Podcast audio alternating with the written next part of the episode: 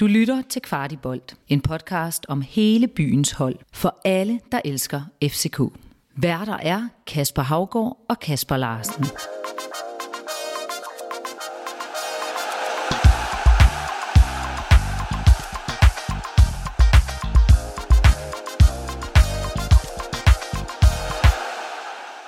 FCK ligger nummer et efter endnu en sejr i Superligaen og endnu et clean sheet. 2-0 i en topkamp på en normalvis svær udbane i Randers. Kasper Larsen, det momentum, som FC København i den grad havde inden landsholdspausen, det ser ud til at fortsætte.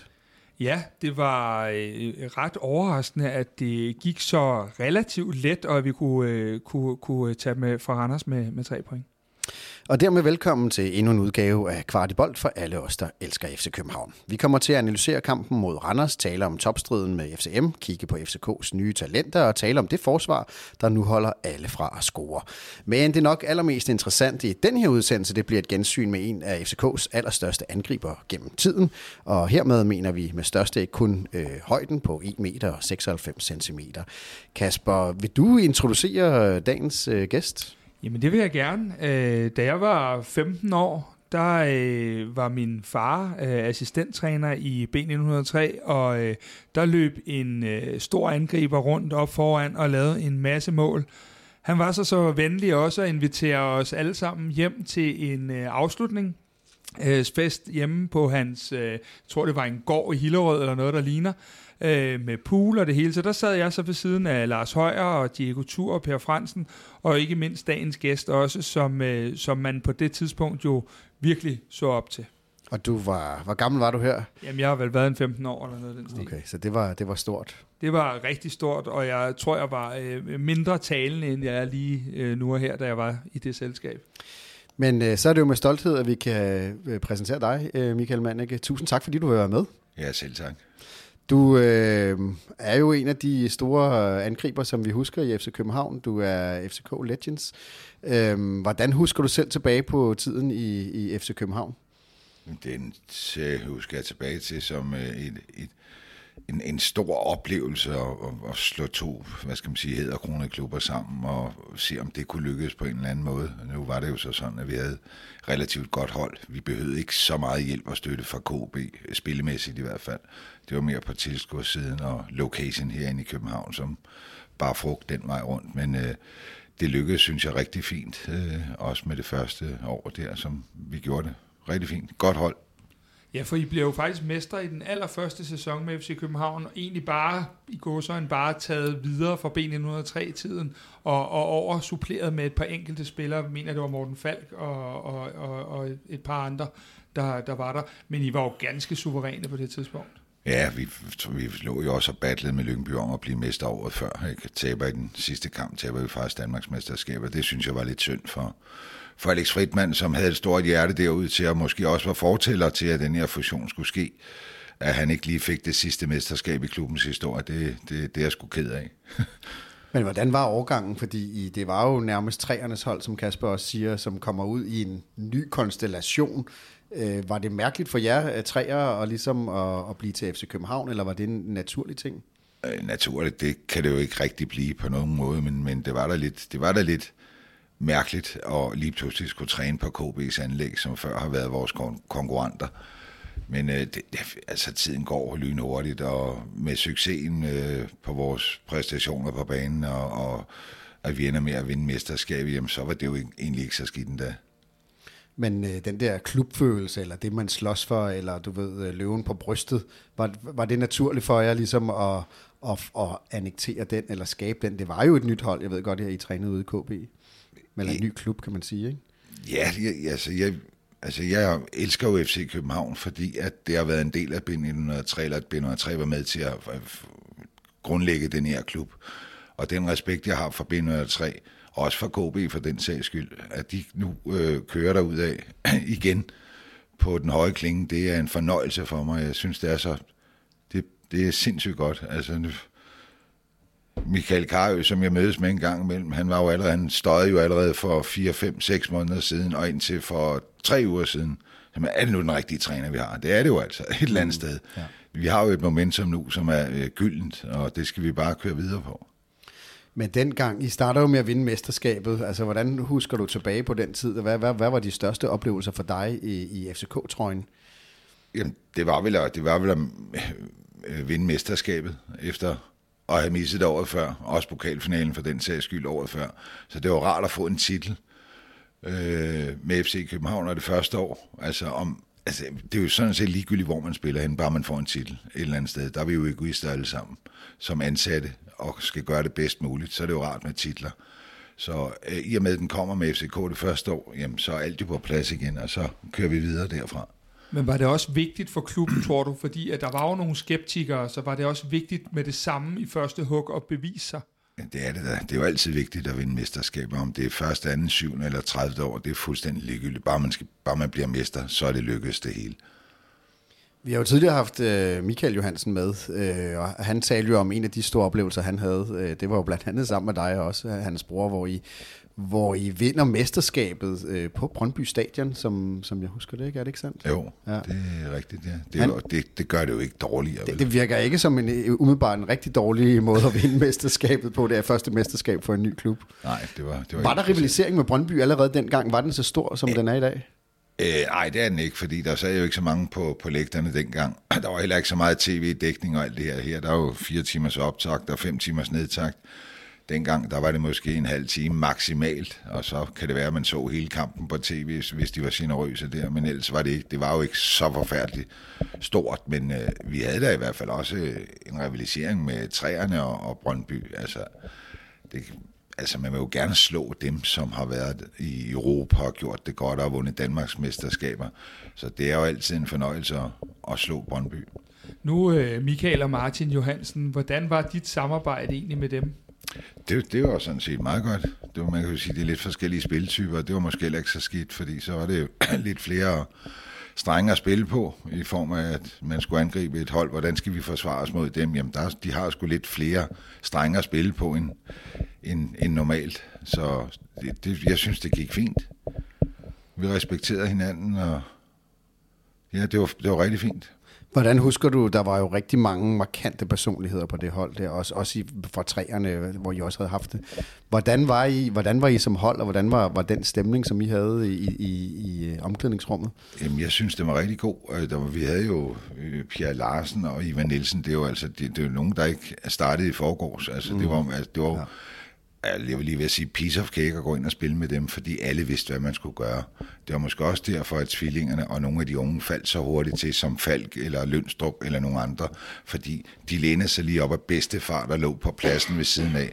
Så derfor var det faktisk... Øh, ikke walk in the park, men det var i hvert fald, det var ikke, det var ikke svært. Det var det ikke. Altså, vi havde vores system, og alle vidste, hvad vi gjorde, og sådan var det.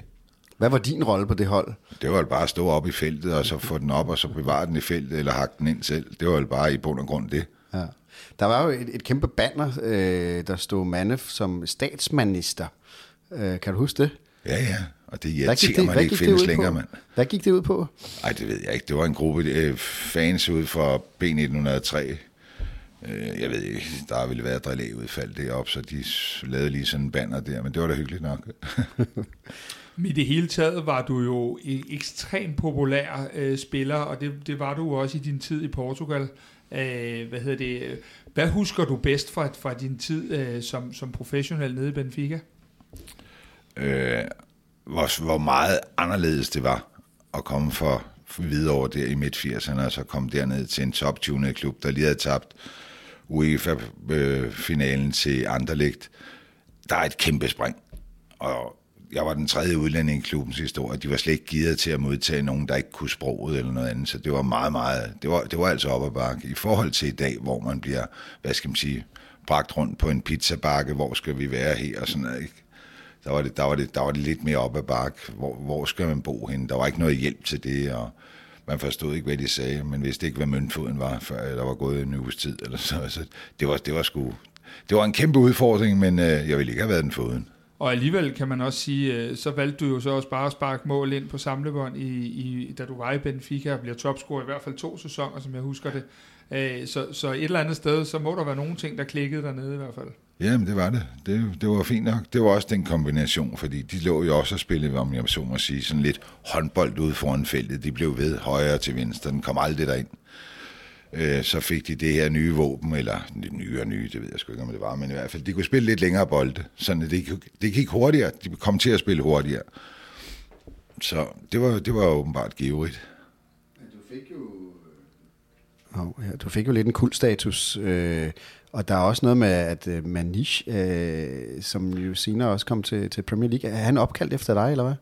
Ja, det, det har jeg da hørt. jeg, jeg taler også med ham i ny og næ. Okay. Så jo, jo, den er fin nok. Det var, han var ung spiller, da jeg spillede, eller jeg ved sgu ikke, om jeg stadigvæk spillede. Det gjorde jeg vel nok. Men uh, han spillede på et, et juniorhold ish, og han var ikke så mørkhåret, som alle de andre var. Lidt blond. Og så spillede han op foran i angrebet, så synes de jo, at han lignede mig, selvom det lige manglede en meter. det må alligevel være ret vildt. Øh, du virker, du virker rimelig cool omkring det, men altså, så, så har man alligevel gjort en forskel øh, for nogle mennesker, når man, når, ja. man, når man får den status, og folk de opkalder en efter en. ja. Hvis vi lige, øh, selvom det jo er en FCK-podcast, hvis vi lige skal vende en af de største klubkampe i dansk øh, klubfodbolds historie, så har du været en del af den øh, på Gentofte Stadion i 1991, hvor at I, øh, I ender med at slå Bayern München med, med 6-2 i den sidste sæson som B1903. Hvad var det for en oplevelse? Det var fantastisk. Vi var jo... Vi, altså, vi, vi slår Aberdeen i, i runden før, og, og pivglade for at møde Bayern, fordi det, så bliver det da en oplevelse i hvert fald. Der var ikke en, der havde skænket en sang på, at vi skulle spille en kamp mere end jul. Men øh, det lykkedes åbenbart, og igen, som vi snakker om før, vi vidste, hvad vi, hvad vi gjorde hver især, og der var en, en, en, et fundament, der var utrolig stærkt med Ivan og Piknik, Palle P., Carsten øh, Vener nede bagved, Ulebjerg og Kauser. Vi var, det var sindssygt godt sammenspillet hold. Så hvis de ikke øh, virkelig gjorde sig umage modstanderen, så var det, så var det, vi var lidt svære at bokse med. Men alligevel 6-2. Ja. Øh, det, ja. Det, det, det var der ikke så mange af os, der havde forventet, da vi øh, for mit vedkommende pjekkede for skole den dag, fordi at det var en eftermiddagskamp ude på Gentofte Stadion, og der var sat øh, mobile tribuner op og så videre. Øh, at vi så 90 minutter senere stod med en, en 6-2 sejr, det var vel øh, det var vel ikke noget, I på nogen måde havde drømt om. Nej, det var ikke lige, den havde man ikke lige set komme, men alt andet lige, så, øh, så havde vi havde alt turen, vi havde det hele. Øh, jeg, jeg ved ikke, fordi at de ramte Stolpe og Palle P. Han stod en pragtkamp der, øh, fordi så mange chancer havde de heller ikke. Men alt lykkedes bare offensivt. Hvordan var I, var I som hold? Altså, var, var I blevet gode venner? Altså, du har selv nævnt mange af dem, der var der. Det var nogle meget stærke personligheder. Var I, var I gode venner? Kæmpede I for hinanden? Hvad, hvad var opskriften det, på det? Det, det synes jeg, fordi ja. at hvis der var nogen, der kom lidt for højt op og havde lidt for store tanker, så var det jo meget godt med Pierre Larsen og Ivan Nielsen eksempelvis til lige at sige, altså der var, det er jo kæmpe store øh, profiler, så, så der var ikke rigtig nogen, der pustede sig op. Vi havde jo Michael Johansen i en tidligere udsendelse, som sagde, at når man lige startede som øh, en lille ung øh, rødhåret knæk på, på det hold der, så fik man lige hurtigt en, en, nogle, nogle hurtige slag i nakken, når man, øh, når man trådte lidt udenfor, og så, så, så rettede man ret hurtigt ind til at fungere på det hold, ikke? Så på den, ja, på den måde med hierarkiet, tænker jeg også, så har det vel været ganske... Det var givet. Øh, ja, præcis. Det tænker jeg, ja. Hvordan er dit øh, forhold til FCK egentlig i dag? Ser du stadig FCK-kampe? Ja, alt hvad jeg kan på hjemmebane. Det ser jeg. Det, jeg synes, det er en fornøjelse at være herinde. Det synes jeg. Ja. Og Møder det, du så nogle af de gamle ja, gutter og sådan noget, eller hvordan foregår det? Ja, i, i, i form af det der Legends Club, der spiser vi nogle gange før kampene sammen. Øh, nu har det så ikke været tilfældet her med buffeter, der er annulleret og alt muligt andet, men håber der på, at det kommer igen. Men det er rigtig hyggeligt at være herinde og hilse på alle sammen. Og hvad synes du om det FCK-hold, der er i dag? Nu er de jo ved at bygge et nyt hold op, og vi har været vant til at Ståles fodbold i rigtig mange år. Hvordan ser du FCK's øh, fodbold, den form for fodbold, vi praktiserer nu? Jeg, jeg synes, det ser meget, meget fornuftigt ud. Jeg synes, det er mere offensivt. Det er, det er, det er mere farverigt.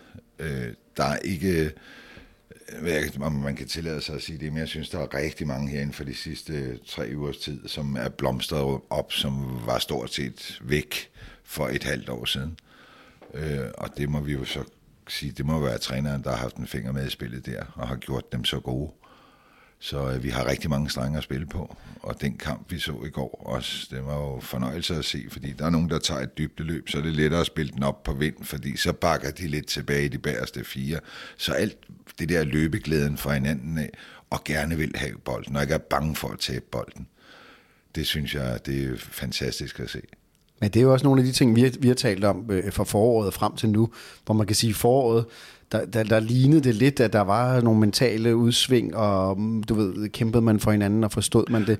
Nu ligner det et hold, der er oprigtigt er glade for at spille sammen. De er oprigtigt glade, når de scorer på hinandens vegne, og de arbejder for hinanden på en, på en anden måde. Helt, helt sikkert. Nu, nu øh, kan vi jo ikke være helt nede i suppedagen, fordi vi tilbringer jo ikke øh, seks timer om dagen ude på partierne og ser ellers, hvad der foregår på træningsanlægget. Men det, man ser, når, når der er kamp, der, der ser det rigtig, rigtig fornuftigt ud, og jeg synes, der er en god øh, energi og harmoni på holdet.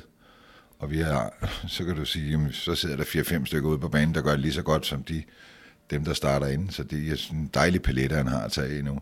Men hvis man ser på nogle øh, paralleller fra, fra jeres hold, du lige taler om, og til nu, så kan man sige, det der er ved at blive bygget op her, det er jo også en stærk akse inde i midten, ligesom det I havde. Og så kan man sige, I fyldte så lidt på med, med en ung Lars Højer og øh, nogle unge tvillinger og, og så videre, hvor nu der fylder de jo også på med nogle teenager, men har den der stabilitet inde i midten. Hvor vigtig er den stabilitet Den er sindssygt vigtigt. Sindssygt vigtigt. Det er det, og, og det er meget sammenligneligt i bund og grund. Det har du helt ret i. Så øh, hvis, det, hvis det er tilfældet, jamen, så kan vi kun se frem til et rigtig godt øh, 21-22 år. Men hvad så, når du øh, står sammen med Michael Karø, og han, øh, han står og råber lidt om, om det er den rigtige træner, vi har. Hvordan har du det i den sammenhæng? Altså, hvilken type fan er du der? Øh... Jamen, der, der kan jeg godt være uenig. Men han vil jo også have resultaterne hurtigere end lyden, så ja. han, han har jo ikke tid til at vente 10 minutter, vel? Og der er jo, der er jo hele tiden et eller andet, der er galt. Ikke? Men sådan hvorfor, er vi gør han ikke, hvorfor gør ja. han ikke det, og hvorfor ja. gør han... Jamen, Karø for helvede, du sanger, du er ikke tidligere fodboldspiller. men, men man kan jo også godt sige, at du ved jo, og har prøvet på egen krop gamet, at, at den store udskiftning, der har været, det er jo heller ikke noget, man bare på et fodboldhold og en fodboldklub gør overnight. Nej. Det er vel det, du tager med dig, når du svarer også, kan man sige. Jo, det er, det er, ikke, det er ikke noget, man lige laver på 14 dage. Det, det kan simpelthen ikke lade sig gøre. Og så vil jeg så også sige, og, og at, nu ved jeg godt, at sæsonen den er ret ny, men sådan som vi er lagt for land, der ser det rigtig, rigtig fornuftigt ud. Så jeg, jeg tror på, at det her, det, det kan godt blive noget af det, vi så i 13, 14, 17-agtigt.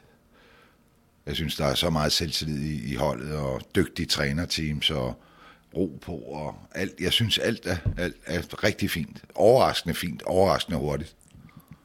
Har du selv nogen øh, professionel tilknytning til fodbold i dag? Nej, det har jeg ikke. Du, din karriere stoppede i 96, og så startede du som assistenttræner, eller hvad? Ja, herinde. Ja. Jeg havde været øh, træner i Ølstykke okay. øh, året før. Okay. Hvad var din overvejelse omkring, altså havde du en drøm om at, at fortsætte i fodbolden, øh, ja, efter du stoppede? På det tidspunkt havde jeg måske nok øh, tænkt, det var da en meget naturlig vej at gå for at tage det med ind på banen, og så flytte det ud på bænken og prøve at se, om man kunne hjælpe nogle nye, eller, eller få at få det rettet ind, som man synes, og at fodbold skal spilles. Så ja, det var, det var, det var nok der, hvor man ikke lige vidste rigtigt, ja. hvordan og hvorledes det skulle hænge sammen. Men, hvorfor, hvorfor, hvorfor forfulgte du ikke den, øh, den og, karriere? Jeg blev fyret herindefra, så, så, så, så er det sgu fint nok. så er det fair nok at gå. ja. Og så er du jo faktisk medudvikler af et, et, et hvad hed det, det er du Nej, ikke? det er jeg ikke. Jeg, var, jeg var, blev ansat til at sælge redskabet Global Goal. Okay, så du har ikke, nej, du har ikke det haft, har jeg, det har jeg, du har kun været med til at sælge ja, det? Ja. Yes, okay. Og hvad laver du egentlig i dag, øh, Michael? Der er jeg, jeg har en datter, som er ramt af type 1 diabetes, som er en kronisk sygdom, men har resten af livet. Og så har jeg faktisk også en kone, der fik det for et år siden, ret unaturligt i en alder af 59 år. Så der bruger jeg rigtig meget tid på at skabe opmærksomhed for nogle, prøver for nogle ting, belyst, som ikke rigtig virker i forhold til kommuner og regioner, behandlingsredskaber, hjælpemidler og sådan noget, som sejler lidt rundt, som ingen ved rigtig, hvem skal betale for. Mm. Det er måske ikke kommunerne, fordi de har jo ikke udgiften, når de skal indlægges, så er det regionernes bong, og det, det, det er sådan lidt, øh, det er sådan lidt mudret. Men øh, der prøver vi at gøre en forskel, samle nogle penge ind, uddele nogle penge til forskningsprojekter i at forhindre type 1 diabetes Spændende. Men øh, en tur tilbage til fodbolden, øh, Kasper. Øh, der var jo kamp i Randers i går, og øh, den endte jo rimelig komfortabelt, øh, umiddelbart i hvert fald. Overordnet set så fortæller øh, data fra kampen i, mod Randers, at øh, Randers havde spillet ude på banen, men øh, i de to felter, der var FCK klart bedst. Øh, boldbesiddelse, spil på modstanders banehalvdel og afslutninger, det er bare nogle af alle de mange data, som, som i dag var i Randers' favør. Øh, stort set det eneste data, som er til FCK's fordel, det er antal mål og XG. 12 afslutninger med 0,5 XG til Randers mod FCK, 7 afslutninger til 0,8 XG. Det giver faktisk et lidt forkert indtryk, for af de 12 afslutninger, øh, som Randers har, der falder de 7 efter øh, det 77. minut. Øh, og 60% af Randers' XG, det kreeres øh, her efter 77 minutter. Den periode, hvor øh, FCK i første halvleg var presset langt ned i feltet, der øh, kreerede Randers kun øh, fire chancer her til en samlet XG på 0,1. Altså fire chancer med meget lav sandsynlighed for at blive til mål. Så det var i alt i alt en kamp, øh, hvor data fortæller, at øh, Randers havde bolden mest, men øh, de formåede altså ikke at blive farlige, og hvor FCK heller ikke formåede at skabe så mange chancer, som vi har set i tidligere kampe, men øh, altså nok til en sejr. Christian Engel han øh, nævnte i kvart i bold i mandags, at øh, spillerne de har set filmen 300 som øh, inspiration til at forsvare målet med deres liv. Øh, I dag der blokerer FCK 5 af Randers' 12 afslutninger, men øh, det mest interessante øh, er, at FCK faktisk blokerer flest af modstanderens skud i Superligaen. Nemlig 35% af alle skud mod øh, FCK's mål. Det blokeres sig en markspiller mod kun 27% øh, i sidste sæson.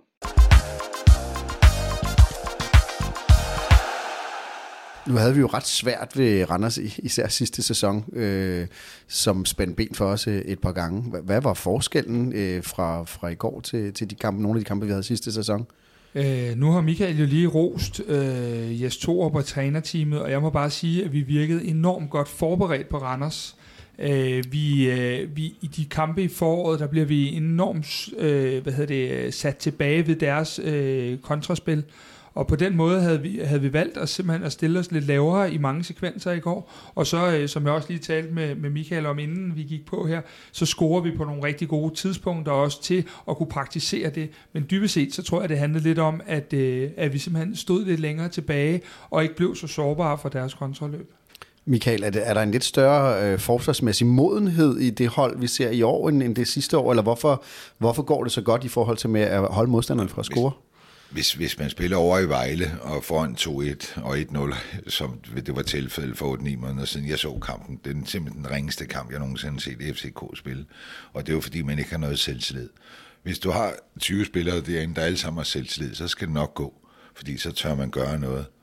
Og i og med, at vi nu her under to år i hvert fald, andre kampe har angrebet og angrebet, selvom vi får foran 1-0, 2-0, så angriber vi stadigvæk det gør jo også, at de ikke kommer så tæt på vores mål. Hvordan arbejder med, med, med selvtillid i, i, i fodboldverdenen? Det er kun ved at vinde kampe.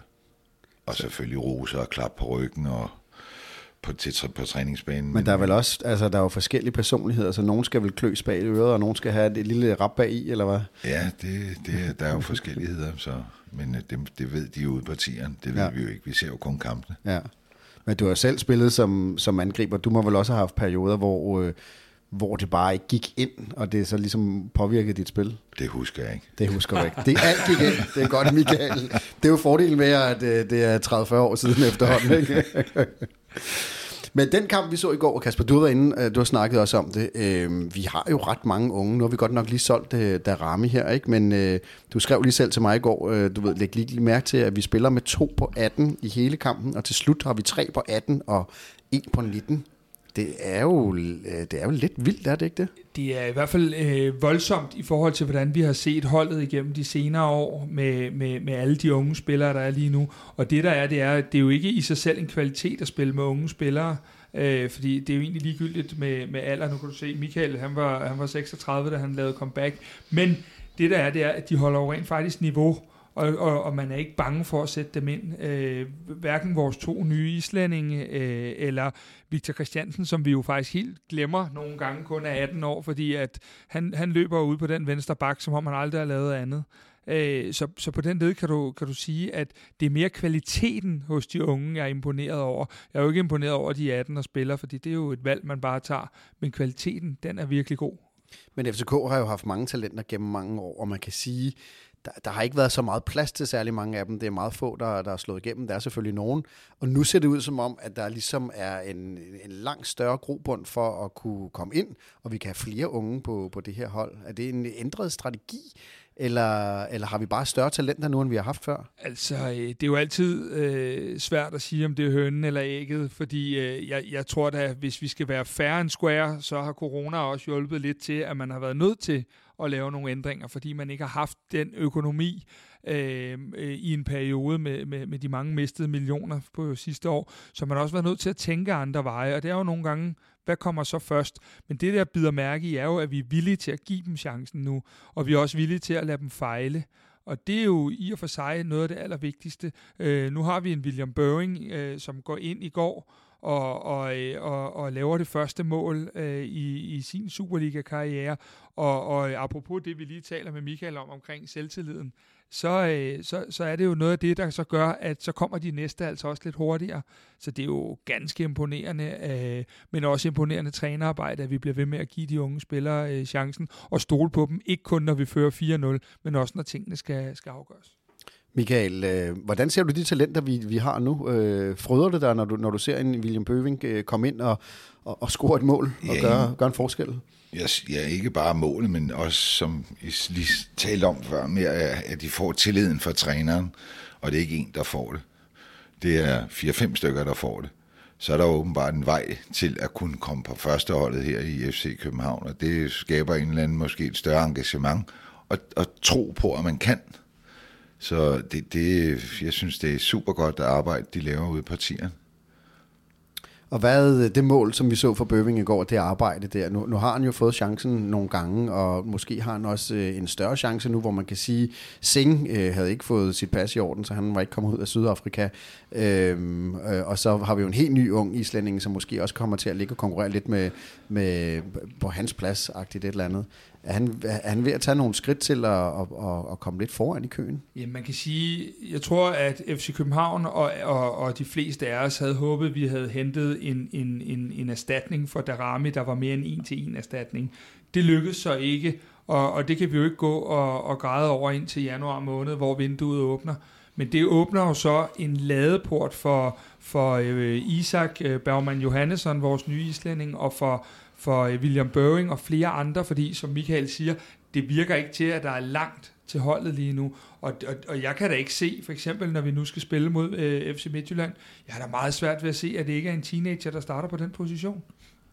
Men altså, før vi indskifter Vilcek, så har holdet en gennemsnitsalder på 23,7 år det er vel, altså i forhold til professionel fodbold, er det ikke lige til den øh, unge side, hvis man ikke er FC Nordsjælland? Jamen, så kan vi komme tilbage til den snak, vi havde før, at øh, jeg, jeg ser det ikke som et problem, så længe din akse op igennem banen, øh, som vi talte om før, der var, at, at du har den på plads, og du så smider nogen ud på, på siderne af den akse, så, så synes jeg simpelthen, at det, så, så fungerer det fint for mig i hvert fald. Michael, en øh, 2-0 sejr over Randers. Var du nogensinde i tvivl om, at, øh, at øh, vi vil, ikke, ikke vil tage derfra med tre point? Øhm, det ved jeg ikke, om jeg var i tvivl om. Nu er der anden halvleg et halvt minut gammel, så går vi på 2-0. Men jeg ser da også, at et heldigt mål til dem et kvarter før kunne godt skabe lidt uro. Ikke fordi jeg var hundeangst for det, men man ved jo aldrig. Øh, man har jo så også set FCK spille de sidste halvandet år, hvor sådan noget let kunne ske. Så øh, vi skal lige vende os til, at, at der er mere styr på tingene derinde, og jeg synes egentlig, de sad meget godt på det i kontrol, men, men de havde jo nogle, alligevel ikke noget stort chancemæssigt, men, men de var der lidt tunge i visse dele af anden halvleg, uden at det var prangende, men vi har også været uheldige. Nu øh, kører vi lidt på en succesbølge nu her, og der er tillid, og der er selvtillid på holdet, og så jo, det, det, jeg synes, det var, det, var, det, var, det var en god kamp, vi så i går. Og jeg havde ikke regnet med, at det var så let, om man må sige det sådan i gåsøjne, at få tre derovre. Og hvad, hvad synes du gjorde det til en god kamp for FCK? Det var måske de heldige tidspunkter, vi scorer på, men i det, i det hele taget, jeg synes, der er en helt anden bevægelse på holdet. Alle, alle, alle vil gerne have bolden. og der er nogen, der tager de her dybdeløb, som er sindssygt vigtige for at rive og flå deres midterforsvar op. Det, det synes jeg, vi gjorde skide godt.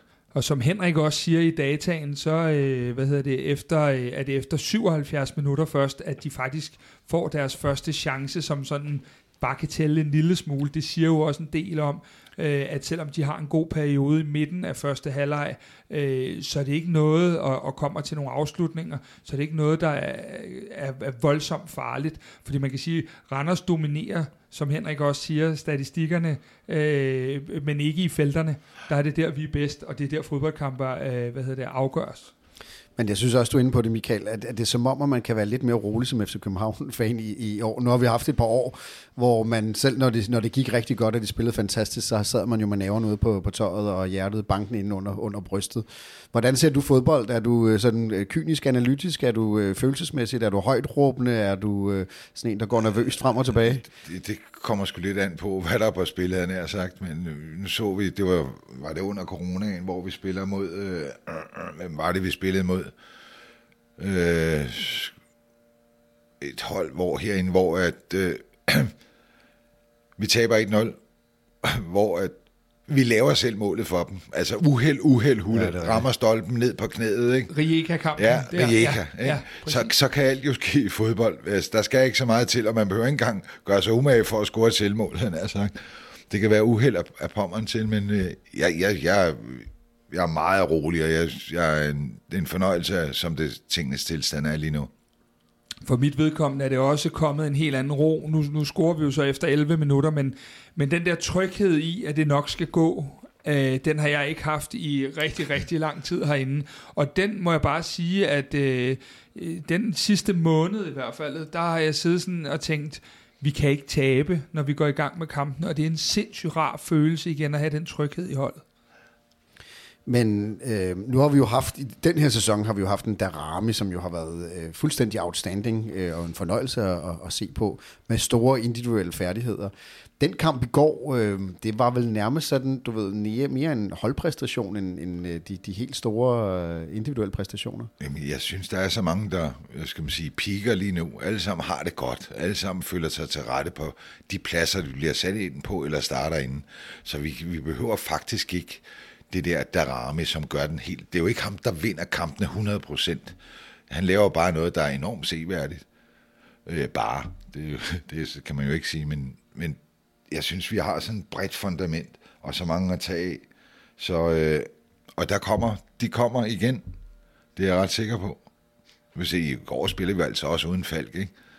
Og kunne også måske have gjort en forskel til et par, tre, fire chancer mere, jeg ved det ikke. Men det kunne godt være. Så ham skal jo også lige have tilbage igen. Det står usvigeligt stærkt, synes jeg.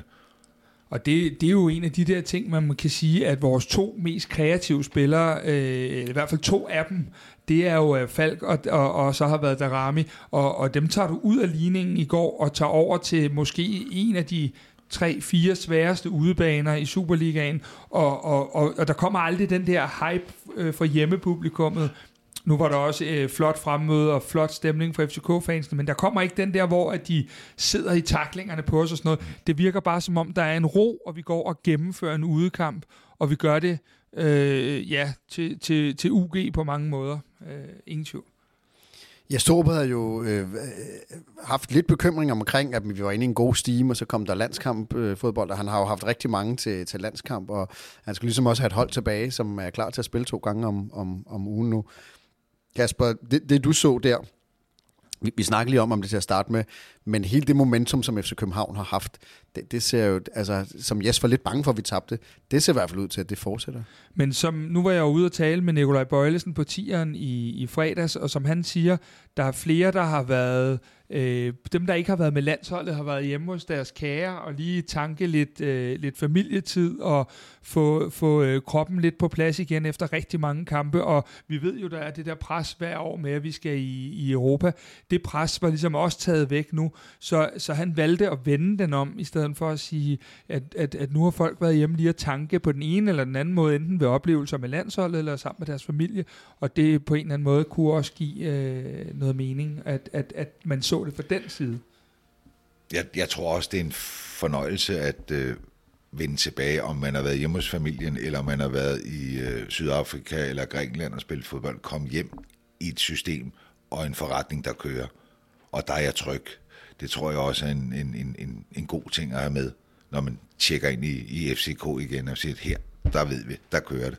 Ja, det er rigtigt. Altså, det tænker jeg også, der er noget at vende tilbage til. Det er, man kommer ikke tilbage til, som, som de jo har været nødt til at gøre i lang tid, komme tilbage til, til støj på de indre linjer, øh, fans, der måske ikke var helt tilfredse og så videre, kommer virkelig tilbage nu til, til et fællesskab, du er rigtig glad for at være en del af. Øh, nu sagde jeg fyreordet fællesskab. Det er jo sammenhold, som du er rigtig glad for at, at være en del af. Ja, fællesskab, det er et brøndby øh, men, men sammenholdet, det er jo en ny træner, øh, eller forholdsvis ny, nu har han snart været her et år. Jeg stod på, han startede øh, midt inde i en sæson. Det var en helt ny stab omkring ham, det var en helt ny filosofi, øh, en helt ny sportschef. Øhm, vi har jo været vant til Ståle, og rigtig mange FCK-fans, øh, sikkert også Michael Karø, øh, en gang imellem drømmer sig tilbage til, til, til de gode gamle Ståledage, hvor vi øh, vandt mesterskaberne med næsten med, med, med usvigelig sikkerhed. Vi klarede os sindssygt godt i Europa. Øh, den transformation, der er sket nu i FC København, Michael, øh, hvor langt tror du, at, at det, kan, det kan gå, eller hvor langt tror du, han, man kan trække det med det, det fundament, som du ser nu? Jeg ser ikke, der, der skulle være nogen stopklods for, at vi ikke kunne gøre det samme. Det, det synes jeg, det, det, det vil ikke være bemærkelsesværdigt for mig, hvis, hvis ikke vi kunne gøre nogenlunde det samme. Jeg ved godt, det er altså de helt store kampe, lad os nu lige se. Men øh, som det har gået de sidste års tid, indtil ja, her efter to opstartet, der synes jeg, jeg synes, vi er på den helt rigtige vej. Og jeg tror, vi godt kan komme rigtig langt. Så du tænker, at vi kan sagtens lave, ikke sagtens, men vi kan godt lave de samme resultater med offensiv fodbold, øh, hvor, vi, hvor vi spiller, som, som vi jo har gjort den sidste måned, versus det med, som vi ellers har været kendt for at lave gode resultater med at, at være ret defensiv. Ja, det, det tror jeg godt, vi kan. Vi så det nede mod øh, den sidste kamp, vi spillede, hvor vi vinder 2-1 dernede. Der synes jeg, jeg så meget af det samme. Styr på det et eller andet sted. De havde ikke de helt store chancer, og vi var aggressive, og vi scorede på de kasser, eller på de chancer, vi fik. Der synes jeg, der var vi kyniske nede, og det var det, jeg så husker som 17, 13, 18, og hvornår vi var ude i Europa og gør, gør det godt. Der så jeg noget af det samme. Nu er det jo selvfølgelig let at være begejstret, når det går godt, så vi spiller både flot. Vi har også så far øh, resultaterne med os. Hele den transformation, som det fodbold to opstår for, synes du, det er en, en, en fornøjelse øh, med den fornyelse, som vi har fået? Jeg, jeg synes, det er rart, at der er kommet noget nu skal ikke forklejne stål på nogen måde, men jeg synes, det er rart at se, at vi lægger spillet lidt højere op på banen og fortsætter med at angribe, selvom vi er foran 1-0. Vi har fået stabiliseret vores forsvar, så de ikke har, og heller ikke har så meget at lave i øvrigt, fordi det går meget godt på den offensive del. Så jeg, jeg, synes, øh, jeg synes, det ser skide godt ud. Vi hørte jo forleden dag, at Kamil Grabara faktisk har taget fat i Jes Torup og brokket sig lidt over, at, øh, at han ikke havde haft øh, det helt store at lave det sidste øh, stykke tid. Og jeg tænker, hvis det er den slags problemer, vi, vi, vi slås med lige nu, øh, så går det meget godt. Men det vigtigste er jo selvfølgelig, at man vinder, men, men man kan sige, at der er ingen forklejning af Ståle her. Jeg tror, vi alle sammen har en, en, en kæmpe respekt og, og en kæmpe ære i, i det, som han har, har drevet til, og, og formentlig en af de største i dansk klubfodbold øh, nogensinde. Ikke en af, men, men den, den bedste, ja. det er godt, Kasper. Men, men øh, der er jo det i en transformation, er der jo også en usikkerhed af, hvad, hvad er det, vi får, øh, og hvor er det, vi kommer fra. Og der er jo, altså, som måske også øh, Michael, øh, som, som du har stået med, øh, med Karø, at det der med, at der var altså ikke to, to øh, kampe inde i sæsonen, så stod folk og råbte på Ståle Solbakken, og det var jo en, altså, var jo en form for disrespekt ja. for det pro- projekt, der er i gang nu her, ikke? Ja. Det... Hvad, hvad tænker du om det? Jamen, jeg, ja, det, hvad jeg tænker om det. Der var jo for og imod en fyring af Ståle. Så sådan er det jo. Der er nogen, der godt kan lide det, der er andre, der ikke kan lide det. Og når det så ikke går skide godt, så skal vi jo have stål tilbage igen. Men øh, det tager altså noget tid at, at, at lave, bygge sådan et korthus op. Det gør man ikke bare lige på, på et halvt eller et helt år. Men øh, det er åbenbart lykkedes for FCK at bygge det op på et lille års eller et godt års tid. Hvis vi tager en af de nye spillere, der er kommet, øh, så har vi jo fået en ny målmand øh, og en anden type målmand, end vi har haft øh, de sidste år. En målmand, der måske er lidt mere karismatisk, og som er måske lidt mere øh, frembrusende som person end, end øh, de to andre. Hvordan vil du beskrive Camille Grabars øh, start herinde? Jeg synes, den har været fin, og han er relativt høj fyr. Han har ikke de helt store problemer med at gå ud øh, og, og nappe dem, de høje bolde der. Og jeg synes også, at vi er stærkt kørende i luftrummet alligevel, selvom vi havde en mindre målmand. Men jeg synes, vi, jeg synes, vi står solidt. Han er farverig at se på, laver måske ikke tingene på den helt standard målmandsmæssige måde, men øh, det virker jo. Og han er altså, var der en i går, hvor øh, et fladt skud, så man nede med en fodparade, gør sig bred, og jo, jeg synes at han, øh, han spiller jeg synes i hvert fald på mange måder, at det var en af hans bedste kampe i går, øh, og, og så kan man igen sige, at vi er ude i endnu et clean sheet i øjeblikket, og det gør jo øh, meget øh, stor fodboldanalytisk viden her, at man kun skal prikke en ind i den anden ende, og det må begynde at være en rar sikkerhed. Den sikkerhed, Kasper, vi har også talt med Lars Jakobsen om på et tidspunkt. Hvis man ved, at man ofte kan holde nullet, så skal man kun lave en i den anden ende. Ikke? Men hvad er øh, opskriften på, på det? Nu, det? nu kan jeg ikke, nu ikke lige rækken. Er det, er det fire clean sheets i træk i? Øhm, øhm, og altså sidste år, der havde man jo en fornemmelse af, at alle kunne score mod os. Uanset hvor godt vi spillede, så kunne de score, uanset hvornår og hvordan og hvorfra. Øhm, og den fornemmelse sidder man ikke med. Hvad er opskriften på det? Jeg synes, vi er i vores øh, presspil, er vi blevet øh, lidt mere pragmatiske det var sådan ret meget ud over stepperne i foråret, vores presspil, og vi skulle stå helt oppe i, i modstanderens felt. Nu synes jeg, at vi varierer vores preslinje rigtig meget, sådan så at nogle gange står vi øh, højt, og andre gange så står vi faktisk lavt. Øh, og det, det tror jeg faktisk på rigtig mange måder har været øh, en af nøglerne, at vi er gået en lille smule på kompromis med den der lidt ud over stepperne stil, og, og, og på den måde står, øh, ja, står bedre. På søndag skal vi møde øh, FC Midtjylland, som vel nok er øh, øh, de største bejlere til guldet sammen med FCK, sådan som både stillingen antyder lige nu, og formentlig også styrkeforholdet i dansk fodbold. Når Ståle blev fyret, så en af årsagerne var jo også, at man kan sige, at magtbalancen var ved at tippe. Øh, måske var den tippet, måske var den tæt på at tippe. Vi har været vant til det FC København, der naturligt har, har været den bedste fodboldklub i Danmark i rigtig, rigtig mange år. Michael Manneke, hvor ser du øh, den kamp mellem FCK og FCM? Hvordan ser du styrkeforholdet øh, i dag? Jeg ser det sådan set ret lige øh, i bund og grund. Øh, jeg, jeg synes ikke, at Midtjylland de gør det... Øh, ringe på nogen måde. Jeg synes, de har et fantastisk hold, og de har, det, er en, det er en stor klub, og de ved, hvad vej de skal gå, og de vil altid være giftige de næste mange år. Men der findes vel ikke et land i Europa, der ikke har en, en i Portugal, der er tre klubber, den er hele tiden op og vende dagligt. Hvem vinder? Hvem er står stærkest lige nu? Og vil du være i bund og grund af sæsonen, så er det de der små held. Scorer du mod rivalerne, eller scorer du mod Sporting, eller scorer du mod Midtjylland, jamen så vinder du måske kampen og dermed mesterskabet. Men jeg synes, vi ligger meget tæt på hinanden. Jamen, jeg ser det også som en meget 50-50 øh, øh, både kamp på søndag, og, og øh, jeg håber det momentum, vi kan tage med ind øh, kan hjælpe os øh, videre. Men, men jeg ser også, som, som du siger, trupperne som værende relativt lige. Der er spillere i Midtjylland, vi måske godt kunne tænke os, og jeg tror også, de, vi har lidt spillere, de godt kunne tænke sig. Øh, men, men, men det bliver nogle af de små marginaler. Det bliver netop så noget med øh, den, den bredeste trup. Det bliver noget med, om vi kan for eksempel få spøgelset vask, vasket væk over for Herning af.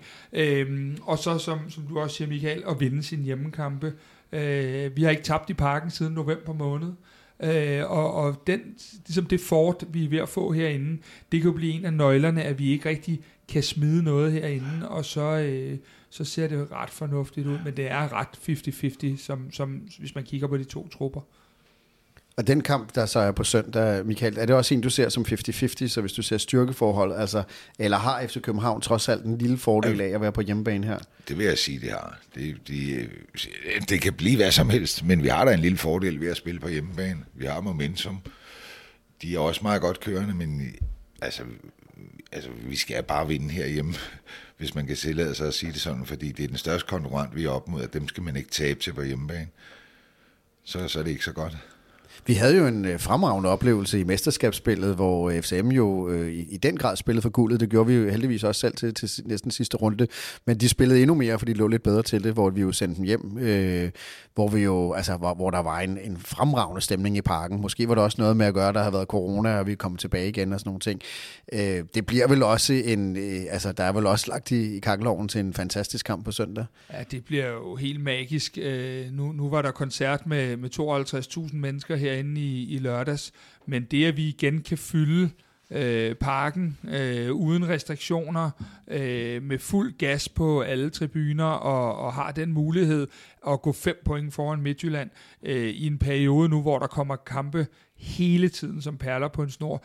Vi, vi, vi er blevet bedre til simpelthen at læse modstanderen, Øh, og det er det, vi også skal finde ud af, hvor vi går ondt på FC Midtjylland, og hvor vi igen har vores preslinjer i forhold til at, at, at få det rigtige udtryk i holdet, så vi kan boldre os offensivt, som vi har været gode til, uden at vi, øh, at vi øh, står helt nøgne nede bag i. Det er helt klart en, en væsentlig nøgle, den modstanderanalyse, der virker til os i øjeblikket at være rigtig skarp.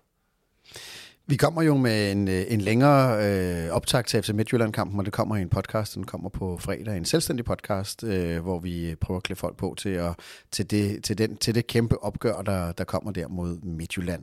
Men nu skal vi lige til noget, som vi kalder ugens Delaney.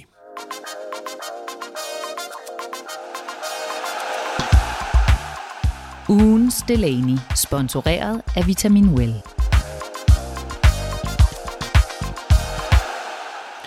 Og Kasper, ugens Delaney, det er jo et øh, skulderklap, en anerkendelse til nogle mennesker, øh, som fortjener det. Øhm, og du spørger jo hvert ud ude i vores øh, Facebook-gruppe, øh, hvem folk gerne øh, ser øh, få den her øh, øh Delaney. Og øhm, kan du fortælle lidt om, hvad der har været oppe og vende, og, og så selvfølgelig også, hvem vi har valgt at give den til den her uge? Det kan jeg sagtens. Øh, der har været mange, der har, der har øh, ment efter vores udsendelse med øh, Christian Engel, at, øh, at en spiller som Majers skulle have det, fordi han giver så meget til truppen uden at spille. Der har også været vendt, at, øh, at Pep Biel kunne være øh, i spil til at få den, men vi har sådan set valgt at gå en helt anden vej den her gang, og det er fordi, at det er nogle af de ting, vi også gerne vil stå for med at samle folk omkring fodbold. Vi havde et øh, arrangement, da vi mødte Brøndby nede i, øh, i sejlklubben frem nede på, her på Østerbro øh, sammen med Diego Tur. Øh, og det, øh, det arrangement øh, forløb jo fantastisk, og der var en masse kvartiboldlyttere, der var nede og hygge sig. Øhm, vi kan ikke komme på søndag, men der er så en, der har taget stafetten og, øh, og simpelthen arrangeret en, en ny oplevelse, hvor folk skal mødes, og det er jo det, vi gerne vil, at folk skal mødes omkring fodbolden, for det er det, fodbold kan. Så øh, Ejit Nielsen øh, er simpelthen ugens vinder af, af ugens Delaney øh, for det initiativ, han øh, stabler på benene øh, med at, at, at samle folk til det. Det er godt. Jamen, den går til folk, der gør en ekstraordinær indsats for også at, at, at bringe noget øh, sammenhold sammen rundt omkring det og, og CFC København, som jo også er en del, som vi synes er en del af det at være fodboldfan, at være øh, sammen med nogle andre om noget. Ugens Delaney, sponsoreret af Vitamin Well. Jeg kunne godt tænke mig, Michael, at spørge dig, fordi nu havde vi jo en, øh, en mentaltræner inde i sidste uge. Vi ved, at der er, øh, når, når man er ude på tieren, så er der næsten flere folk øh, i staben, end der, øh, end der er, eller end der er spillere. Hvordan ser du egentlig udviklingen i forhold til, at de har kok, og de har mentaltræner og alle de ting, i forhold til, da, da du spillede, og I sikkert sad og fik en cigaret og en øl øh, sammen med holdlederen derude. Hvordan ser du den udvikling? Jamen, det jeg ved ikke, hvordan jeg ser den. Jeg har ikke rigtig prøvet den, men jeg, jeg kan da fornemme, at det er meget, meget seriøst det her. Der er ikke noget, der bliver overladt til tilfældigheder. Så hvis, hvis øh, man mener, hvad rigtig mange gør, at der skal det til for at præstere uge efter uge og spille øh, midtugekampe, weekendkampe, og være på et højt niveau og mentalt være forberedt og alt muligt andet, så er det vel det, der skal til. Men de, bliver vel, de får vel mindre og mindre at lave. Jo flere kampe man vinder, jo meget mere man holder nålet hver gang så, så bliver de jo lidt overflødige, de her mennesker, vil jeg tro. Men vi, vi spurgte Michael Johansen, øh, faktisk, så, så, så spurgte vi ham om, omkring, om han havde, øh, om han havde kunne øh, begå sig i dagens topfodbold, og det var han sgu ikke sikker på med de ting, der var. Hvordan har du det? Fordi du var jo også kendt for godt at kunne tænke at nyde en øl og, og, og, og ryge en cigaret efter kamp og sådan noget. Hvordan havde du passet ind i moderne topfodbold, tror du? Ja, hvis, det kommer an på, ikke hvis vi fra et dag til anden lige pludselig går over, så vil det selvfølgelig ikke hænge sammen på nogen måde, men hvis man er opfostret med det, som man, for man er 16-17 år, og lærer, så har de jo enormt meget, hvad skal man sige, større chancer for at kom fysisk fuldstændig stående som en granit op i en senior-trup og, og præstere det op. Øh, der var det jo madmæssigt, det var noget helt andet, og træningsmæssigt og alt muligt, som var så meget anderledes. Så, øh, men det var de præmisser, man havde arbejdet under dengang. I dag, hvis man var vokset op med det fra barns ben af, jamen så havde det vel bare meget naturligt, at det var bare en naturlig del af fodbolden og træningsmiljøerne. Så tror jeg, det, havde, det tror jeg sgu ikke havde gjort en stor forskel, fordi man var vant til det, og det var naturligt. Men hvordan var det dengang? Altså, hvad, var, altså nu, nu, ja, nu havde vi et, et, et snak med Christian Engel, som er mentaltræner og sådan nogle ting.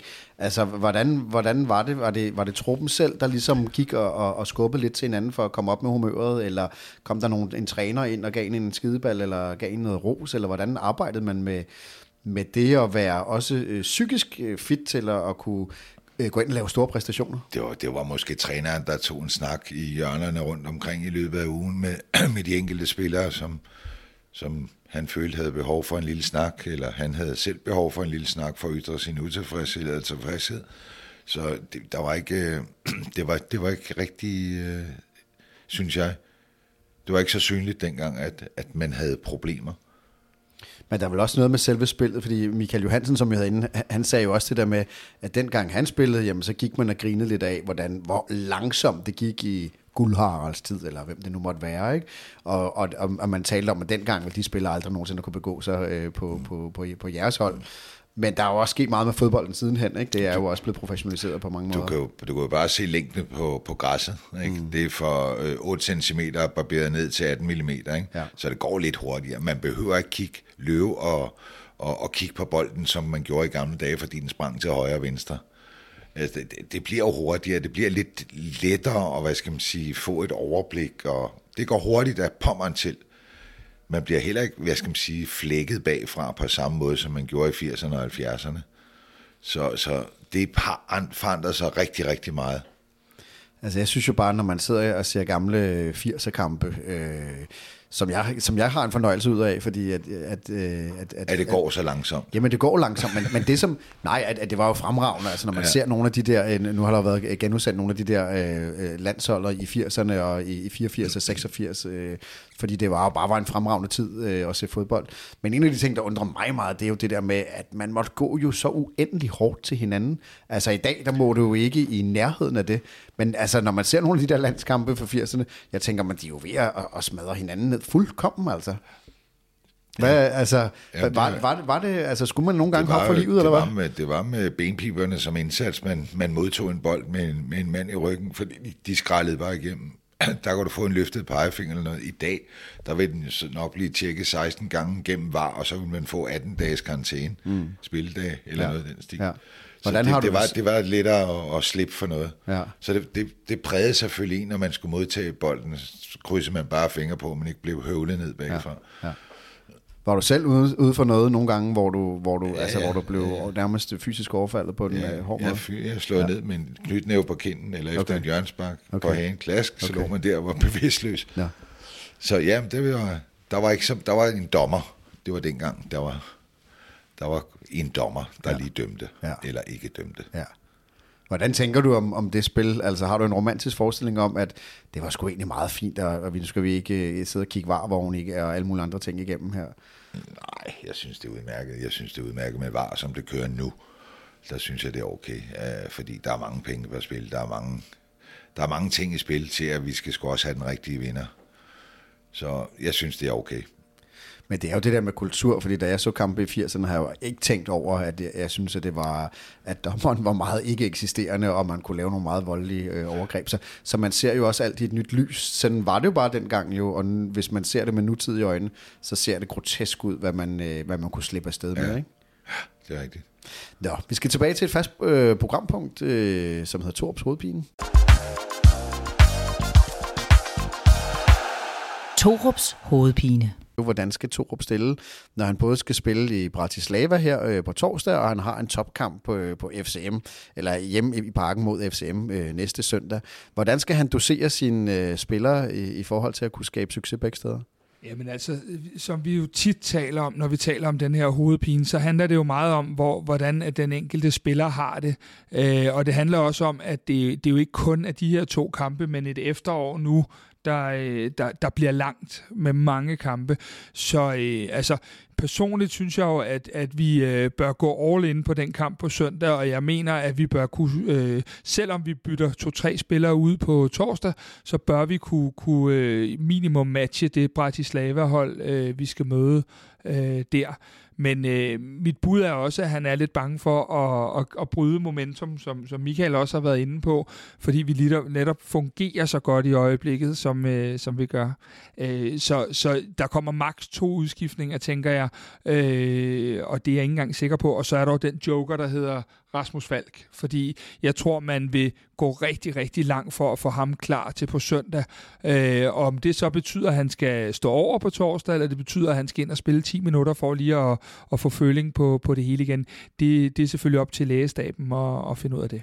Men hvis han skifter på et par pladser, øh, hvor, hvor tror du så, det kunne være henne på, på banen? Jamen, så tænker jeg, at, øh, at, at det kunne være oplagt til en europæisk kamp at spille Peter Ankersen, i stedet for, øh, for, for Kevin Dix, øh, og lade Dix være sprængfyldt med energi til, til den kamp på, øh, på, på, øh, på søndag. Og så, øh, så er det jo et spørgsmål også om øh, Børing, der har været afsted med landsholdet, om, om man prøver at spille en af vores øh, nye islandske gutter, øh, Øh, i stedet for, og så er der jo ingen af os, der ved, hvornår at øh, Singh han har øh, ledige blade nok i passet til at, at komme fra Sydafrika. Øh, men han virker som om, han er et stykke fra lige nu, øh, fordi at han, han fik jo heller ikke så meget spilletid i landsholdspausen, og jeg tror, at han rent konditionelt og fysisk er et stykke fra at være starter på vores hold. Så det er vel lidt af de ting, der er, der er i spil. Og så er det jo alt efter, om der er nogle af dem, der har nogle, nogle små skavanker. Vi ved, at Seca var enormt øh, medtaget i hvert fald, da han kom hjem fra landskamp, og også stod fredagens træning over. Øh, så så øh, det, det, er jo, det er jo nogle af de ting, men jeg synes, at det er en hovedpine øh, to op par, fordi der kommer så mange kampe. Hvordan holder vi fast i momentum, og hvordan sørger vi for at få, øh, få, øh, få skiftet? Du skal jo selv øh, en tur til, til Slovenien. Øh, Slovakiet, Slovakiet, ja. sorry, ja, for satan da. Du skal en tid, selv en tid til, du skal til Slovakiet her på en away-tur, øh, jo første i, i meget lang tid, hvor man, hvor man kan komme. Hvad forventer du øh, af den kamp, du skal ned og se? Jeg forventer, at vi, øh, jeg forventer, at vi er, er det bedste hold. Jeg forventer, at det er et hold, øh, som måske er på niveau med det Randers hold, vi mødte i går, øh, men ikke meget bedre, så jeg forventer, at vi kan dominere. Og så er det så spørgsmålet, om vi kan finde overskuddet til at, at få en sejr, eller vi starter lidt blødt ud med en kryds, men jeg forventer helt sikkert, at en kamp FCK dominerer, og et hold, øh, vi, vi øh, bør kunne slå. Men samtidig så ved jeg også godt, og det kan Michael jo sikkert også snakke med om, det der med, når man har en kamp tre dage efter, med 37.000 mennesker øh, i parken, som kan give et kæmpe rygstød mod det danske mesterskab, så er der altså også nogle ting, der kan rumstere i spillernes hoved. Michael, hvis du var Jes Torup, og du skulle vælge, hvor skulle du lægge alle dine æg øh, i din kurv i forhold til en FCM-dyst, som er måske afgørende for det danske mesterskab, og så selvfølgelig den her europæiske kampagne, øh, første gruppekamp i, i Conference League? Øh, jeg tror ikke, han skal spekulere så meget over det, fordi han har jo en, en 14-15 mand, han kan vælge imellem, som stort set er lige gode. Øh, afhængig af, altså nu, vi skal jo ikke, vi skal ned og holde nålet dernede, lad os sige det sådan. Vi skal ikke så meget mere i bund og grund. Så jeg, jeg synes, han har masser af materiale til de to kampe. Han kan, han kan flekse rundt med alle mulige konstellationer. Og som sagt, vi står ikke ude i partierne og, og ser de formationer, der kan stille op. Vi kan, vi kan gætte lidt på, hvordan ser det ud på den måde op i vores hoveder, men vi har jo ikke set dem, hvordan og hvorledes de er, og, og midtugekampe og, og topkampe i weekenden, det er jo det, vi lever for. Det er jo det, alle fodboldspillere elsker, at de vil være med i begge kampene. Men du ved jo om nogen, hvad det vil sige at spille for udsolgte stadions får man ikke også nogle ekstra procenter, når man kommer herind på søndag, hvis man er lidt træt, når man står ud af, af sengen? Jo, jeg tror ikke, de er trætte, når de står ud af sengen. Det tror jeg simpelthen ikke, de er på. Det, det, det, de spiller torsdag. Der er masser af tid til at, at, at komme til hægterne igen, så det, det kan jeg ikke forestille mig, de er. Selvfølgelig kan der være noget skadesværk eller et eller andet andet, som man nok kan smide om på bagerste hylde, hvis der er øh, 32.000 mennesker, der sidder inde. Det kan jeg sagtens forestille mig. Men øh, jeg er sikker på, at de kommer til at stille øh, det bedst mulige hold på den, til, til, til de to kampe. Og det skal nok gå. Det er godt, det er vi glade for. Øh, den Michael Mannicke siger, at det skal nok gå, så kan det, så, så kan, det næsten gå galt. Skal nok gå. Og du skal jo også huske at sige det til din gode ven Michael Caro, ikke? det skal nok gå, øh, når, når, når han bliver lidt for ophidset, når det ikke lige øh, går øh, efter hans hoved. Ikke? Den her podcast er jo opkaldt efter en sang, som, øh, som han har været med til at lave, som hedder, vores podcast hedder Kvartibold. Ikke? Øh, hvad hedder sangen egentlig? Det ved jeg ikke engang. Den hedder Vi elsker FC. Vi elsker FC, ja. Øhm, I sidste uge der havde vi et interview med Christian Engel, som er mentaltræner øh, i FC København. Han gav et, et utroligt interessant indblik i livet i FC København. Øhm, hvis man ikke har hørt den, så synes jeg, den er værd at lytte til, så jeg lægger lige et link til den udsendelse i, i shownoterne, fordi han giver faktisk rigtig meget indblik i, hvad man rent faktisk øh, arbejder med, og hvordan stemningen er i omklædningsrummet, og hvordan Jes Torup og hele teamet tænker, at man, øh, man, man skal spille fodbold, og hvordan man, man bygger op omkring det. Men Kasper, i fredags, der var du ude på FCK's træningsanlæg på, på tieren, øh, hvor du havde en snak med, med Bøjelsen om blandt andet kulturen i omklædningsrummet. Lad os lige prøve at høre, hvad han sagde. Først og fremmest, øh, du har været hjemme fra landskampspausen her og så videre. Har det egentlig været ret godt at få hvilet lidt? Det har været, øh, det har været tiltrængt. Øh, jeg havde ikke, øh, ikke super meget ferie, øh, og øh, det, det er jo selvfølgelig sådan, det er, og det var jo dejligt, at vi kom langt øh, under slutrunden og så videre, men, øh, men med tre kampe om ugen øh, konstant og, og fire dages ferie i alt, så, øh, så har det været godt med, et, øh, med en lille pause øh, her i landsholdspausen og haft mulighed for ikke at skulle stå på træningsbanen hver eneste dag og lade kroppen lige restituere og måske have fokus på nogle andre ting, noget styrkelokalet osv. Så, videre. øh, så det, det har været tiltrængt, ja. Så også du har fået hygget lidt med datteren og lavet hjemmelavet pizza og sådan nogle ja, ting. Det er vel også noget af det, når man har været væk så længe i, i sommerferien, som du har? Oh, det er jo selvfølgelig en bonus. Det er selvfølgelig ikke derfor, at jeg ikke, ikke var afsted eller med landsholdet, men, men, men det er da klart, at, at det, det, er jo selvfølgelig rigtig dejligt, at, at der er lidt ekstra tid til det også, når det nu er. Uh, situationen er, som den er. Hun er vant til, at, at far er rimelig meget væk, Øh, så vi prøver selvfølgelig, at hvis jeg er fri på en tirsdag, så, er det der, så, holder, vi, så holder vi søndag til på en tirsdag. Ikke? Så, men, øh, men jo, det er klart, at der var lidt flere sammenhængende dage, hvor at, øh, at der ikke var det vilde på programmet, øh, som, som gjorde, at man selvfølgelig kunne, kunne nyde den tid også øh, lidt ekstra. Jeg vil gerne prøve at spørge lidt ind til din øh, lederrolle på og uden for banen, mm. øh, fordi vi har ret pludseligt her, så har vi jo fået et ret ungt hold. Mm. Øh, og i høj, hvor høj grad er du så egentlig involveret i arbejdet med dem, udover at være Victor Christiansens far? Øh, hvad hedder det, hvor meget er du både på træning og det liv, de lever, altså kan man sige, uden for banen? Ja, først og fremmest har Victors mor og far gjort et godt job, så de, de, han, er en, han er en god knægt med et, med et godt hoved sammen, så, så det skal jeg ikke tage kredit for. Øh, men, øh, men det er klart, at som du siger, vi har fået mange unge spillere øh, op, både fra akademiet derovre, øh, og også at de spillere, vi har hentet ind. Øh, nu er Isak lige kommet øh, og mødte ham første gang i dag, men, men øh, Baldursson øh, har været her i et lille stykke tid, og selvfølgelig også en ung gut, øh, men, men, men jeg synes, det er klart, det er rigtig fint, og det, det er nogle små ting. Altså, Ja, det, det er selvfølgelig, at de skal føle sig trygge ved at være her, øh, føle, at de skal komme ind og bidrage, og også, øh, også hans stemme. Øh, det er ikke et diktatur det her, hvor det kun er plus 25 år, der må snakke, øhm, og det synes jeg, de er, de er mod på. Øh, det synes jeg også helt klart, at både dem, jeg lige fortalte om der, men også alle de unge gutter, der er kommet op, øh, kan man godt mærke, har været i FC i mange år, og altså, passer som, øh, som hånd i handske med mange af de ting, vi både selvfølgelig på det, hvad skal man sige, fodboldmæssige, men lige så meget på det mentale plan, øh, er, er de, øh, synes jeg, rigtig langt allerede, til trods for deres unge alder. Jeg skal nogle gange huske på, at de er så unge. Øh, det glemmer man lidt, øh, når det, er, man, øh, når det hele det kører, men, øh, men ellers ja, så som en af de erfarne gutter på holdet, så handler det selvfølgelig om at sørge for, at alle er klar og, og kan præstere optimalt, og, og også har, giver den ro og overskuddet til at, at kan at formå at hjælpe dem i situationer, måske, som, som så kan være svære. Det er ikke kun i kampene, men det er selvfølgelig også, hvis man, hvis man ikke spiller så meget i hverdagen, eller hvad det nu end måtte være. Øh, så, men det er, ikke, det er ikke, fordi jeg er på overarbejde. Jeg synes, de, de gør det fantastisk øh, og, og arbejder stenhårdt, og som sagt har, har hovederne godt skruet sammen, så det, det, det er fintuning, vi er ude i men det er jo trods alt et ret anderledes omklædningsrum, end, end nu har du været her. Du er jo, øh, bliver jo efterhånden både betegnet som gammel og erfaren og alle de her ting, selvom du jo faktisk er relativt ung her.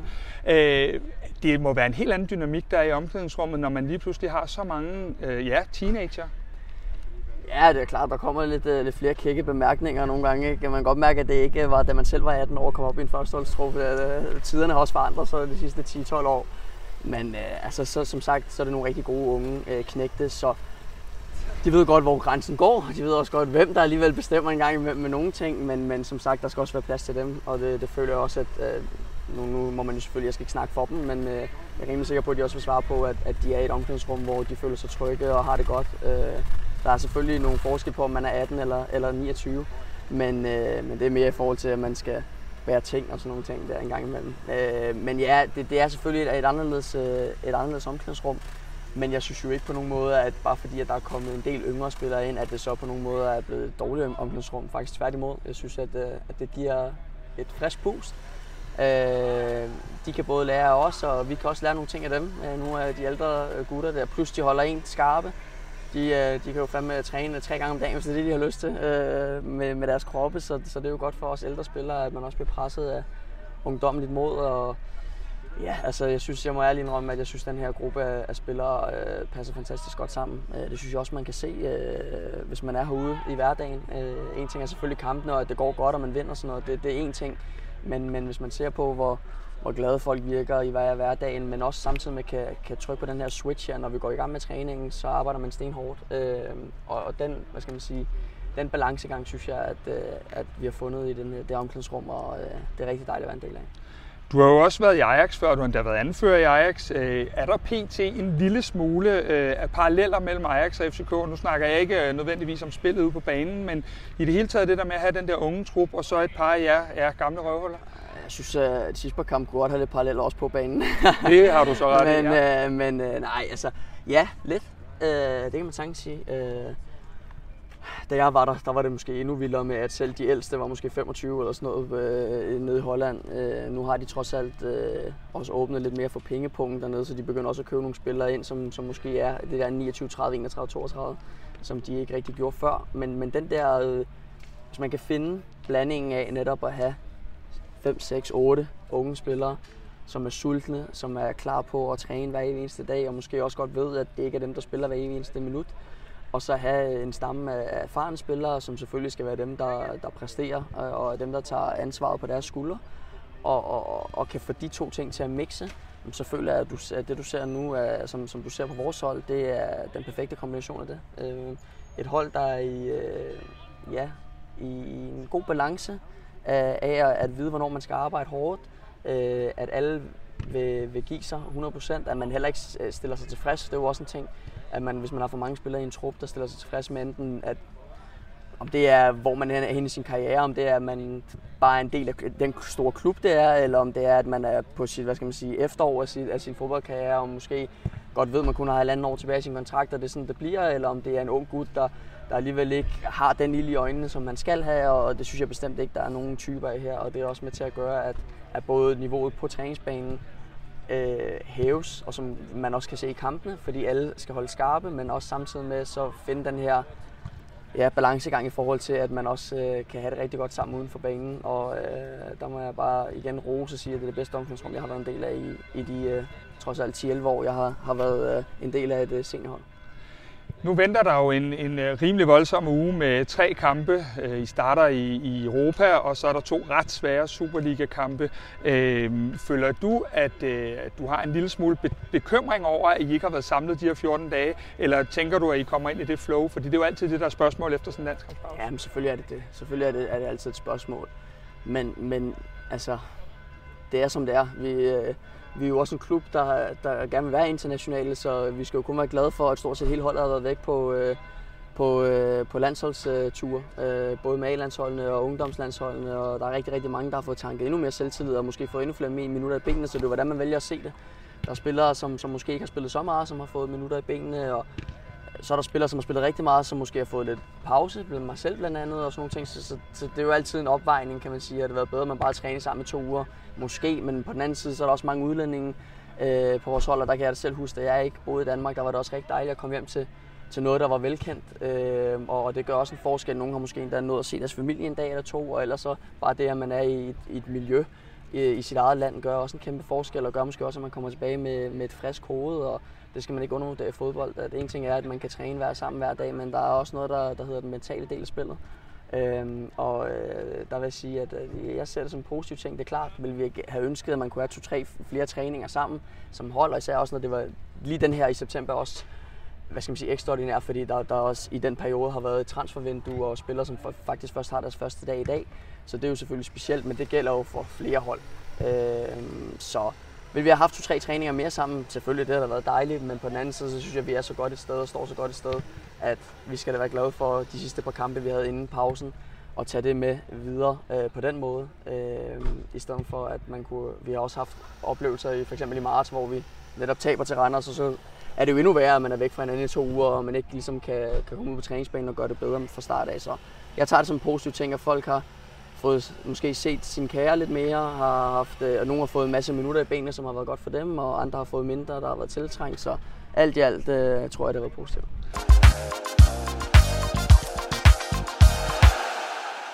Det var jo altså Nikolaj Bøjelsen, som, som du fangede ude på, på tieren. Du kommer jo rigtig meget derude, Kasper, øh, og jeg synes, du, du har snakket rigtig meget om, at du forne- føler og, og fornemmer, at der er en fantastisk øh, stemning øh, lige i øjeblikket. Er det, er det stadig din fornemmelse, når du går derude?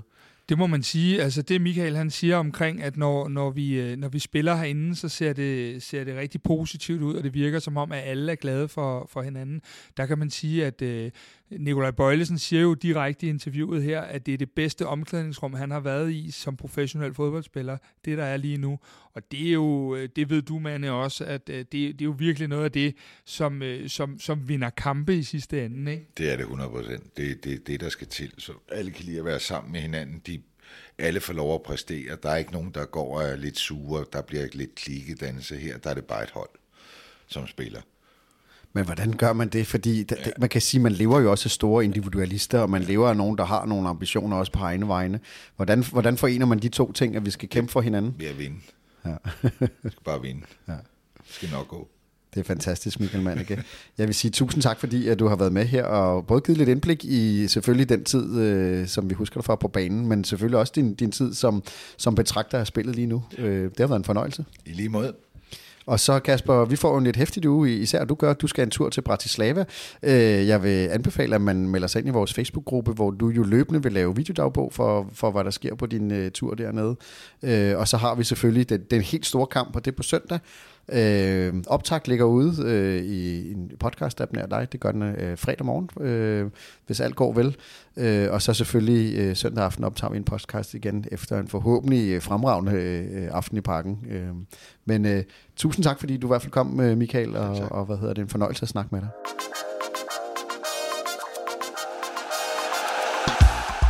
Det her var endnu en udgave af FCK-podcasten Kvart i bold. Eftersom du har lyttet med helt til nu, så har det forhåbentlig været tiden værd. I så fald vil vi sætte pris på, hvis du vil give os en god anmeldelse i Apple Podcast, eller hvor du end måtte lytte til den her podcast.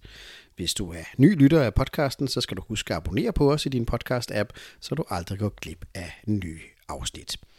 Vi er også meget interesserede i at vide, hvad du synes om podcasten, og hvad vi kan gøre for at lave en endnu bedre podcast. Der ligger et link i shownoterne til et spørgeskema. Det tager kun et par minutter at udfylde, og det betyder alverden for os. Der ligger også et link til vores Facebook-gruppe, hvor vi forsøger at skabe en nuanceret og værdifuld debat om FCK. Og så er der også et link til vores nyhedsbrev, hvor vi samler op på interessante historier og perspektiver om FCK. Det er blandt andet her, at vores dataanalytiker Henrik Tystrup skriver meget detaljerede analyser af FCK-spil og FCK's spillere. Kvartibolt er et medie med indsigt, passion og FCK-drømmen. Mine damer og herrer. Vi giver dig analyser. Seca viser det jo i, i, i noget nær den smukkeste sprint over øh, 60 meter. Reaktioner. Fuck mand, altså det her, det, det, det er nu altså. Perspektiv det bragte FC København op på et nyt niveau og fik en anden, altså klubben ændrede sig.